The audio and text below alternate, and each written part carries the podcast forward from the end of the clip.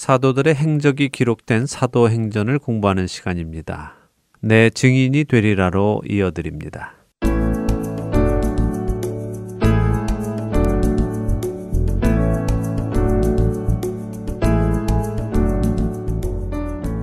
애청자 여러분 안녕하세요. 사도들을 통해 예수 그리스도의 몸된 교회를 세워나가시는 이야기 사도행전을 공부하는 시간입니다. 내 증인이 되리라 진행의 백성입니다. 네, 여러분 안녕하세요. 강승규입니다. 구브로 섬에서 사역을 마친 바울 일행이 비시디아 안디옥이라는 도시에 도착했습니다. 네. 그리고 그곳에 있는 유대인들 회당을 찾아서는 사도 바울이 복음을 전하는 장면까지 보았습니다. 예, 복음을 전했더니 어떤 이들의 마음 안에 믿음이 생겼죠? 네, 그래서 다음 안식일에도 이 말씀을 또 전해달라고 요청했는데 그 이유가 자신들이 아는 사람을 데리고 오려는 마음에서 그랬다고 하셨어요. 예, 그랬습니다. 자, 오늘 그 내용을 바로 들어가 보도록 하지요. 네. 예, 사도행전 13장 42절부터 52절까지 읽어볼까요? 네, 사도행전 13장 42절부터 읽습니다. 그들이 나갈 새 사람들이 청하되 다음 안식일에도 이 말씀을 하라 하더라. 회당의 모임이 끝난 후에 유대인과 유대교에 입교한 경건한 사람들이 많이 바울과 바나바를 따르니 두 사도가 더불어 말하고 항상 하나님의 은혜 가운데 있으라 권하니라. 그 다음 안식일에는 온 시민이 거의 다 하나님의 말씀을 듣고자 하여 모이니 유대인들이 그 무리를 보고 시기가 가득하여 바울이 말한 것을 반박하고 비방하거늘 바울과 바나바가 담대히 말하여 이르되 하나님의 말씀을 마땅히 먼저 너희에게 전할 것이로되 너희가 그것을 버리고 영생을 얻기에 합당하지 않은 자로 자처하기로 우리가 이방인에게로 향하노라. 주께서 이같이 우리에게 명하시되 내가 너를 이방의 빛으로 삼아 너로 땅 끝까지 구원하게 하리라 하셨느니라 하니 이방인들이 듣고 기뻐하여 하나님의 말씀을 찬송하며 영생을 주시기로 작정된 자는 다 믿더라. 주의 말씀이 그 지방에 두루 퍼지니라. 이에 유대인들이 경건한 귀부인들과 그 신의 유력자들을 선동하여 바울과 바나바를 박해하게 하여 그 지역에서 쫓아내니 두 사람이 그들을 향하여 발에 티끌을 떨어버리고 이고니온으로 가거늘 제자들은 기쁨과 성령이 충만하니라. 네, 자 말씀드린 대로요 사도 바울 일행이 말씀을 전했더니 네. 어떤 사람들이 다음 안식일에도 말씀을 전해주세요 하고 요구를 했고요. 또 유대인들과 유대교에 입교한 사람들이 바울과 바나바에게 와서는 그들과 교제를 하기 시작했습니다. 바울 일행이 전한 복음이 믿어졌나 봐요. 그리고 하나님을 더 알고 싶어 하는 것 같네요. 그렇습니다. 경건한 자들이니 이미 하나님을 알고자 하는 자들이었고요. 네. 그런 그들에게 진리를 전해주니 더 깊이 알고 싶은 것입니다.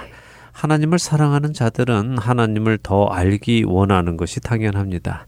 우리가 나는 주님을 사랑합니다라고 말만 한다고 해서 사랑하는 것은 아닙니다. 음. 사랑한다면 자연스럽게 상대를 더 알고 싶어지지요. 네.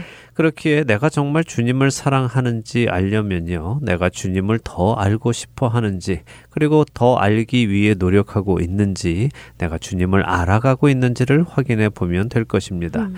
어떠세요, 백성희 아나운서는 주님을 더 알아가려 하십니까?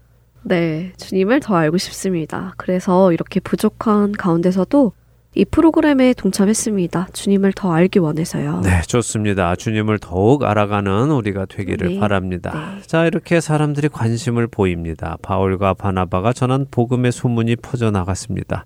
그래서 다음 안식일이 되자 유대교에 들어왔던 자들은 물론 관심 있던 이방인들까지 다 나와서 그 진리의 말씀을 듣고자 하지요.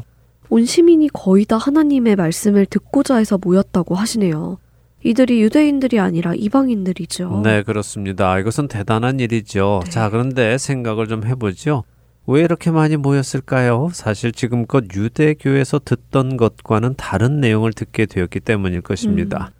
사실 그동안은 율법을 지키고 제사를 지내고 이런 것들을 유대교에서 배웠겠죠. 네. 그렇게 해야 의롭게 된다 하는 것을 배웠습니다. 네. 그러니 사람들이 쉽게 다가오기 어려웠겠죠. 그런데 바울 일행이 와서 성경을 일목요연하게 설명해 주면서 우리가 의롭게 된 것이 그런 율법과 제사를 지내서가 아니라 하나님께서 친히 준비해 주신 제물인 예수 그리스도를 통해 거저 의롭게 되었다 하는 복음의 소식, 은혜의 소식을 전해 주니 사람들이 찾아온 것입니다. 그런데 이렇게 많은 사람들이 하나님의 복음의 소식을 들으려 나오면 유대인들의 입장에서는 이방인들이 자신들이 섬기는 하나님을 섬기겠다고 나오니 기뻐야 하는 것 아닌가요? 네. 그런데 왜 이들은 이렇게 나오는 무리를 보고 시기가 가득하여 바울이 말한 것을 반박하고 비방할까요? 그러게 말입니다. 그런데 사실 생각해 보면요. 이 유대인들, 그러니까 이 회당에 바울 일행이 오기 전부터 있던 자들도 그동안 하나님을 전했습니다. 네. 그래서 몇 명의 개종자들도 생겼지요.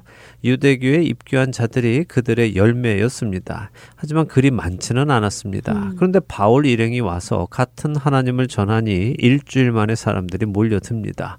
비시디아 안디옥에 살며 진리에 목말라 하던 사람들이 몰려 나온 것이죠. 네. 자, 이런 모습을 볼 때 죄성이 있는 사람들은요, 시기심이 일어납니다. 겸손한 사람은요, 아, 내가 할 때는 잘 안 됐는데 다른 사람이 하니까 잘 되는 것을 보면서 아이고 참 잘 됐습니다. 그동안 전도를 잘 못해서 걱정이었는데 이렇게 많은 사람들이 오게 하시니 음. 감사합니다. 이렇게 하신 하나님을 찬양합니다라는 반응을 보이는 것이 정상입니다. 네. 하지만 교만한 사람은요, 내가 아닌 다른 사람이 더 잘하는 것을 시기하지요. 음, 하나님의 나라, 곧 복음이 전해지는 것을 기뻐하는 사람이라면 이런 일을 기뻐했을 텐데 그렇지 못한 것이군요. 그렇죠. 그래서 이들은 바울의 설교를 반박하고 비방하기 시작합니다. 자, 생각해 보세요. 지난주에 이들은 바울의 설교를 반박하거나 비방하지 않았습니다. 왜요? 바울이 진리를 전했기 때문이죠. 네. 근데 지금 반박하고 비방을 시작합니다. 자, 진리를 반박하고 비방하려면 어떤 이야기를 해야 가능할까요? 진리가 아닌 거짓을 말해야 반박이 가능하고 비방이 가능한 것 아닐까요? 네, 당연하죠. 진리를 반박하려면 거짓말을 해야 하는 것입니다. 음. 그러니 여기 이 유대인들이 시기심이 생겨서 진리를 반박하고 비방하기 시작하는 것입니다. 네. 그래서 진리 위에 서는 것이 중요한 네. 것입니다. 이 유대인들처럼 자신을 위해 진리를 버리는 우둔한 일을 해서는 안 되죠. 자, 이렇게 지난주까지는 잘 들었던 유대인들이 갑자기 시기심이 생겨서 바울과 바나바를 반박하고 비방하니까 바울과 바나바가 어떻게 합니까? 어떻게 대응하나요? 담대히 그들을 꾸짖네요. 그렇습니다. 바나바와 바울이 아유 형제님들 왜들 이러세요? 오해입니다. 오해. 우리는 다 같은 복음을 전합니다. 같이 들으시죠. 이렇게 회유하지 않지요. 네. 오히려 그들에게 담대하게 말합니다. 너희가 유대인이기에 하나님의 택하신 백성이기에 우리가 하나님의 말씀을 너희에게 먼저 전했다. 음. 그런데 너희가 스스로 그 하나님의 말씀을 버리고 영생 얻기에 합당하지 않은 사람임을 스스로 나타내니 우리는 더 이상 너희에게 말씀을 전하지 않고 이방인에게로 가겠다 하고 단호하게 그들과의 관계를 끊습니다. 음. 바로 이런 잘못된 시기심이 유대인들 안에 있기 때문에 주님이 우리를 택하셔서 이방인의 빛으로 삼고 땅 끝까지 구원을 전하게 하시겠다고 하신 것이다 하면서 그들의 잘못을 꾸짖지요. 바울과 바나바의 이런 말을 듣고 유대인들의 마음은 변화하지 않는데요. 이방인들은 듣고 기뻐했다고 하시죠. 네, 하나님이 택하신 자들은 모두 다 믿고 하나님을 찬송했다고 하시네요. 그리고 주님의 말씀이 그 지방 두루에 퍼지고요. 네, 이방인들 가운데 택함 받은 자들에게는 이렇게 하나님의 말씀이 왕성하게 퍼져 나갑니다. 그러나 안타깝게도 유대인들은 돌이키지 않지요. 안타깝네요. 분명 첫 번째 주에는 그 말씀을 듣고 더 듣고 싶은 생각도 들었었는데 시기심 때문에 이렇게 구원에서 멀어지게 된다는 것이요. 맞습니다. 안타까운 일입니다. 이들이 돌이키지 않을 뿐 아니라요. 오히려 경건한 귀부인들과 유력자들을 선동해서 바울과 바나바를 그 지역에서 더 이상 말씀을 전하지 못하도록 쫓아냅니다. 아이고 저런. 너무 나쁘네요. 그런데 좀 이상해요. 이 경건한 귀부인들이라면 하나님을 경외하는 사람들일 텐데 그녀들이 이 나쁜 유대인들에게 동조한 것인가요? 예, 안타깝게도 그랬습니다. 그녀들이 어. 하나님을 찾아서 유대교로 개종은 했지만 진리 위에 서지 못하고 악의 편에 서게 되었고 악에게 음. 쓰임을 받은 것이죠. 여기 박해하여 쫓아냈다 하는 것은요 신체적인 형벌을 받도록 했다 하는 것입니다. 음.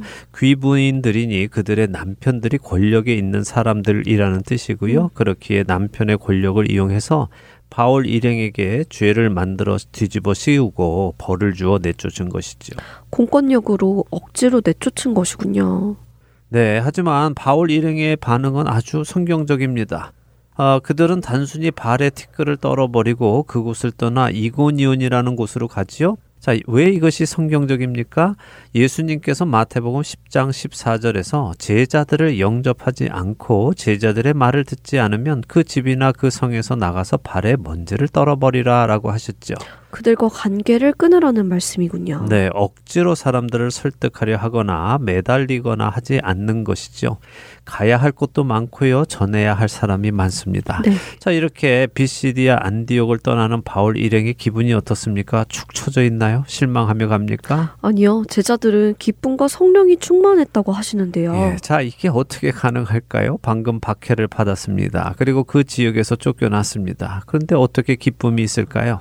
그러게요. 뭐 상황에 상관없이 성령의 충만해 있으니까 기쁜 것 아닐까요? 예, 그렇기도 하겠죠. 그러나 또 다른 이유가 있는데요. 그것은요, 이런 일이 있을 것을 이미 알고 기대하고 있었기 때문입니다. 음. 자, 생각해 보세요. 만일 복음을 전하는 바울 일행이 야, 우리가 이곳에서 복음을 전하면 하나님께서 우리를 형통하게 해 주실 거야. 사람들이 모두 우리 말을 들을 거야 하는 기대를 가지고 왔다면 실망했을 음. 것입니다. 그랬겠죠? 네. 근데 사도들은 이미 예수님으로부터 너희가 내 이름으로 인하여 고난을 받을 것이고 미움을 받을 것이고 거짓말로 고소를 당할 것이다 하는 것을 다 알려 주셨잖아요. 아, 그렇네요. 전에 예루살렘에서 사도들도 이미 예수님의 그 말씀을 다 기억하고 기대하고 있었기 때문에 그들이 박해를 받을 때 오히려 주의 이름을 위하여 능욕받는 일에 합당한 자로 여기심 받은 것을 기뻐했었죠. 네. 역시 같은 이유이군요. 그렇습니다. 그래서 우리는 주의 일을 하면서요 근거 없는 기대를 하면 안 된다고 제가 계속 말씀드리는 겁니다. 네. 근거 없는 기대를 하다 보면요 실망하게 네. 됩니다. 네. 그냥 예수님의 말씀을 기억하며 쉽지 않을 것이다, 방해를 받을 것이다, 고난과 박해를 받고 억울한 일을 많이 당할 것이다 하는 기대를 하면서 복음을 전하 면요. 그런 일이 있을 때 전혀 실망하지 않습니다. 오히려 사람들이 거절하지 않고 받아들일 때 기쁨은 더욱 커지게 되고요. 그렇군요. 우리의 생각을 잘 점검해서 말씀에 근거한 기대를 하며 살아가야겠습니다. 네, 자 비시디아 안디옥에서 쫓겨난 바울 일행 그들은 이제 이 안디옥에서 남동쪽으로 약 90마일 정도 떨어진 이고니온이라는 동네로 가는데요. 어, 여기는 또 어떤 일이 일어날까요? 읽어보죠. 네. 사도행전 14장으로 갑니다. 1절에서 7절 읽어보겠습니다. 네, 사도행전 14장입니다. 1절부터 읽습니다.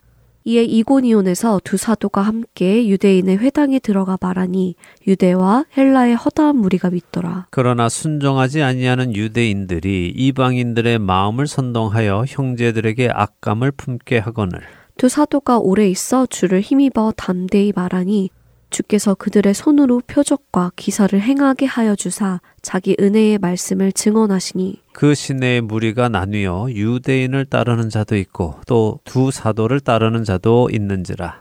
이방인과 유대인과 그 관리들이 두 사도를 모욕하며 돌로 치려고 달려드니 그들이 알고 도망하여 루가오니아의 두 성 루스드라와 더베와 그 근방으로 가서 거기서 복음을 전하니라 이고니온에 가서도 역시 유대인의 회당을 찾아가 복음을 전하기 시작하네요. 네. 그리고 많은 사람들이 믿었다고 하시네요. 예, 복음은 먼저 유대인에게 전하고요. 그리고 이방인에게 전하는 그 질서를 계속 유지하고 네. 있죠. 예, 두 사도가 말씀을 전하니 허다한 무리가 믿었다라고 하십니다. 음. 그런데 다 믿으면 좋은데 꼭 믿지 않는 자들이 있지요. 그러게요. 정말 모두 다 믿으면 좋은데 방해자들이 꼭 있군요. 예, 언제나 알곡 곁에는 가라지, 쭉정이가 있는 것입니다. 이것도 우리가 늘 기억하면요. 크게 놀라지 않습니다. 음. 실망하지도 않지요. 자, 이 이고니온의 회당에도 어떤 유대인들은 복음을 받아들이지 않습니다. 그리고 오히려 사람들의 마음을 선동하지요. 어떻게 선동했을까요? 어, 그러게요. 어떻게 했을까요?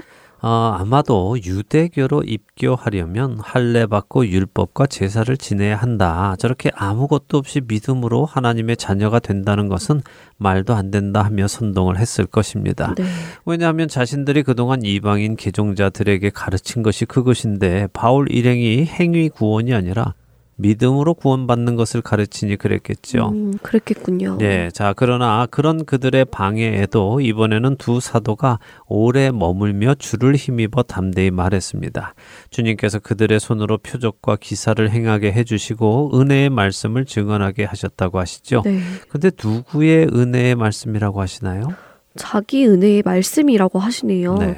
자기 은혜의 말씀이면 예수님 스스로의 은혜의 말씀이라는 말씀인가요? 네, 주님 스스로 이 일을 하신다는 것입니다. 주님의 음. 말씀을 그들을 통해 스스로 증언하셨다는 것이죠. 음. 말씀을 전하는 자들에게는 가장 큰 축복입니다. 음. 주님이 사역자의 입을 통해 스스로 증언하신다는 것 말입니다. 네. 자, 이렇게 주님의 말씀이 임하자 어떤 일이 생기나 보세요. 이것은 어디에서나 항상 일어나는 현상인데요. 그것은 바로 빛과 어둠이 나뉘는 것입니다. 믿는 자와 믿지 않는 자가 나뉘고 생명에 속한 자와 사망에 속한 자가 나뉘게 되지요. 그렇네요. 사람들이 나뉘어서 믿지 않는 유대인들을 따르는 사람과 바울 일행을 따르는 사람으로 나뉘네요. 네, 물론 여기 시내의 무리들은 이고니온의 모든 사람을 말하지는 않습니다. 그동안 유대교를 믿어왔던 이고니온 사람들이 둘로 나뉘었다 하는 것인데요. 음. 자, 이렇게 나뉘게 되자 반대파들이 또 힘을 씁니다. 특별히 회당의 관리, 그러니까 회당장 같은 사람의 지휘 아래에서 조직적으로 두 사도를 모욕하고 비방하고 그들을 돌로 치려고까지 달려들지요. 어, 죽이려는 것인가요? 너무 심한데요. 네, 그들이 돌로 치려 했다 하는 것은 두 사도를 하나님을 모독하는 것으로 몰아갔다 음. 하는 말입니다. 아, 이것이 거짓의 속성입니다. 거짓은요, 진리와 대면하면 무엇이 진리인지 알려고 하지 않습니다. 진리를 알고 거짓을 버리고 진리 안에 거하려 하지 않지요. 오히려 거짓은 진리를 없애려고 합니다. 이런 이유로 복음을 전하는 자들, 곧 진리를 전하는 자들에게는 환난과 박해가 찾아오는 것입니다. 이런 시도가 생기니 사도들은 그곳을 피합니다. 그래서 이고니온에서 더 남쪽에 있는 루스드라와 더베라는 지방 근처로 가서 또 복음을 전하죠. 어디를 가나 일어나는 일은 거의 비슷하네요. 회당을 찾아 복음을 전하고 복음을 전하면 믿는 자들이 생기고 믿는 자들이 생기면 믿지 않는 자들이 방해를 하고 그리고 그 방해가 점점 심해져서 그곳에서 떠나도록 하고요. 네. 그러면 사도들은 또 다른 곳에 가서 복음을 전하고 하는 이 일이 반복되네요. 예, 그것이 복음 전하는 자들에게 맡겨진 일입니다. 늘 드리는 말씀이지만 복음을 전하는 자들의 사명은 보냄 받은 곳에 가서 복음을 전하는 것 그뿐입니다. 그것에서 일어나는 일, 그러니까 믿는 자가 생기고 믿지 않는 자가 생기고 하는 것은 전도자의 실력에 달려 있는 것이 아닙니다. 네. 그것은 택함 받은 사람들은 믿게 되는 것이고요. 택함 받지 않은 사람들은 거부하게 되어 있는 것입니다. 물론 이 말은 하나님께서 아무나 택하신다는 말도 아니고요. 택함 받고 싶지 않은 사람을 억지로 택하신다는 말도 아닙니다. 네. 또한 택함 받기를 간절히 원하는데 하나님이 택해 주지 않으시는 것도 아니고요. 모든 것을 아시는 하나님께서는 택하실 자를 택하십니다. 저는 우리 청취자 여러분들이 누군가에게 복음을 전하실 때에 자유하시면 좋겠습니다. 내가 잘못 전하면 어떻게 하지 하는 걱정하지 마시기 바랍니다. 네. 물론 제대로 알고 전해야 하지만요. 여기 보세요. 이것은 실력의 문제가 아닙니다. 실력의 문제라면 바울과 바나바는 항상 성공해야 하지 않겠습니까? 아니 더 나아가서 예수님의 말씀을 들은 사람들은 모두 믿었어야 하지 않았겠어요? 어, 생각해보니 그렇네요. 예수님이 직접 말씀하셔도 믿는 사람보다 믿지 않는 사람이 더 많았다는 것을 잊고 있었어요. 네. 예수님이 실력이 없으셔서 그런 것은 절대 아니잖아요. 그렇죠. 예수님은 말씀 그 자체이신데 이 말씀을 들으니까 마음이 많이 편해집니다. 저는 그동안 누군가에게 복음을 전할 때에 그 사람이 받아들이지 않으면 꼭 제가 뭘 잘못해서 그런 것 같아서 제가 자격이 없는 사람인가 보다 하며 위축이 됐거든요. 네. 그런데 그런 것은 아니네요. 네, 위축되지 마시기 바랍니다. 죄란 원래 하나님을 거부하는 음, 것입니다. 네. 아담과 하와는 하나님께 직접 말씀을 들었습니다. 그런데도 하나님의 말씀을 거부했지요. 네. 우리의 할 일은 진리를 전하는 것 그것뿐입니다. 우리가 미리 걱정해서 이렇게 말하면 믿을까? 아니 저렇게 말하면 부담스러워하지 않을까? 이런저런 생각으로 복음을 변화시켜서는 안 됩니다. 있는 그대로 사실 그대로 진리 그대로 전하는 우리가 되기를 바랍니다. 네, 아멘. 그 결과는 하나님께 맡기고요. 그렇습니다. 자, 내 증인이 되리라. 오늘 시간이 또 다 되었죠? 어, 다음 주에 계속해서 진리를 전해 나가는 사도들의 이야기 보도록 하겠습니다. 네, 한 주간도 주님 안에서 진리를 전하시는 여러분 되시기 소망하며 마칩니다. 안녕히 계세요. 안녕히 계십시오.